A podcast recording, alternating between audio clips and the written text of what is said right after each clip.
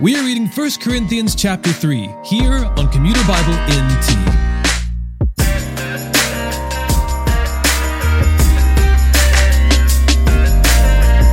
Paul tells the church in Corinth that he was not able to speak to them as those who were mature in Christ, but as those who were immature and unable to process deeper truths.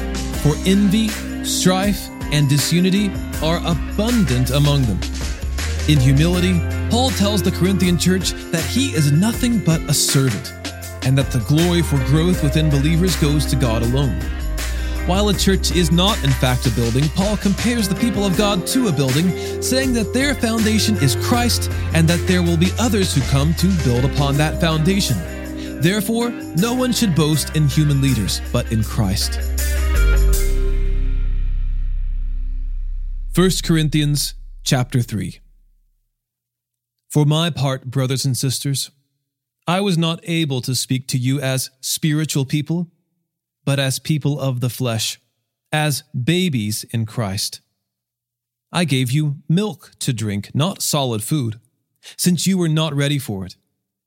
In fact, you are still not ready, because you are still worldly. For since there is envy and strife among you, are you not worldly and behaving like mere humans?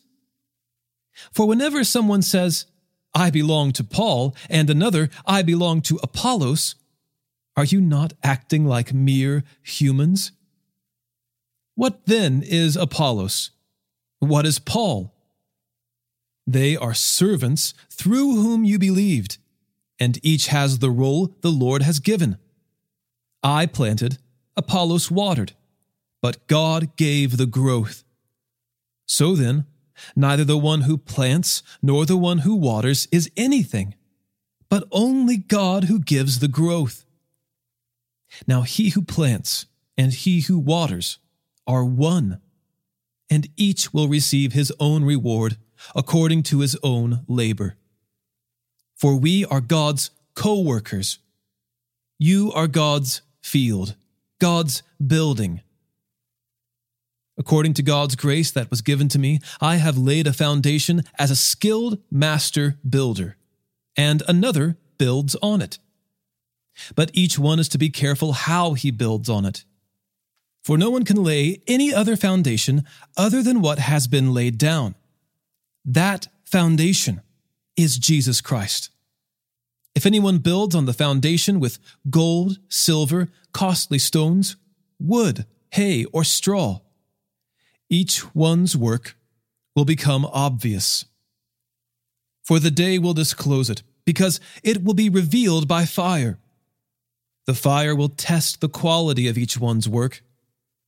If anyone's work that he has built survives, he will receive a reward. If anyone's work is burned up, he will experience loss, but he himself will be saved, but only as through fire. Don't you yourselves know that you are God's temple and that the Spirit of God lives in you? If anyone destroys God's temple, God will destroy him. For God's temple is holy, and that is what you are. Let no one deceive himself. If anyone among you thinks he is wise in this age, let him become a fool, so that he can become wise.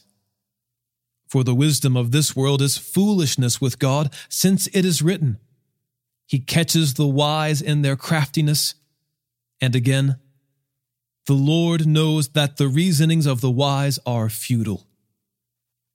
So let no one boast in human leaders, for everything is yours, whether Paul or Apollos or Cephas or the world or life or death or things present or things to come Everything is yours, and you belong to Christ, and Christ belongs to God.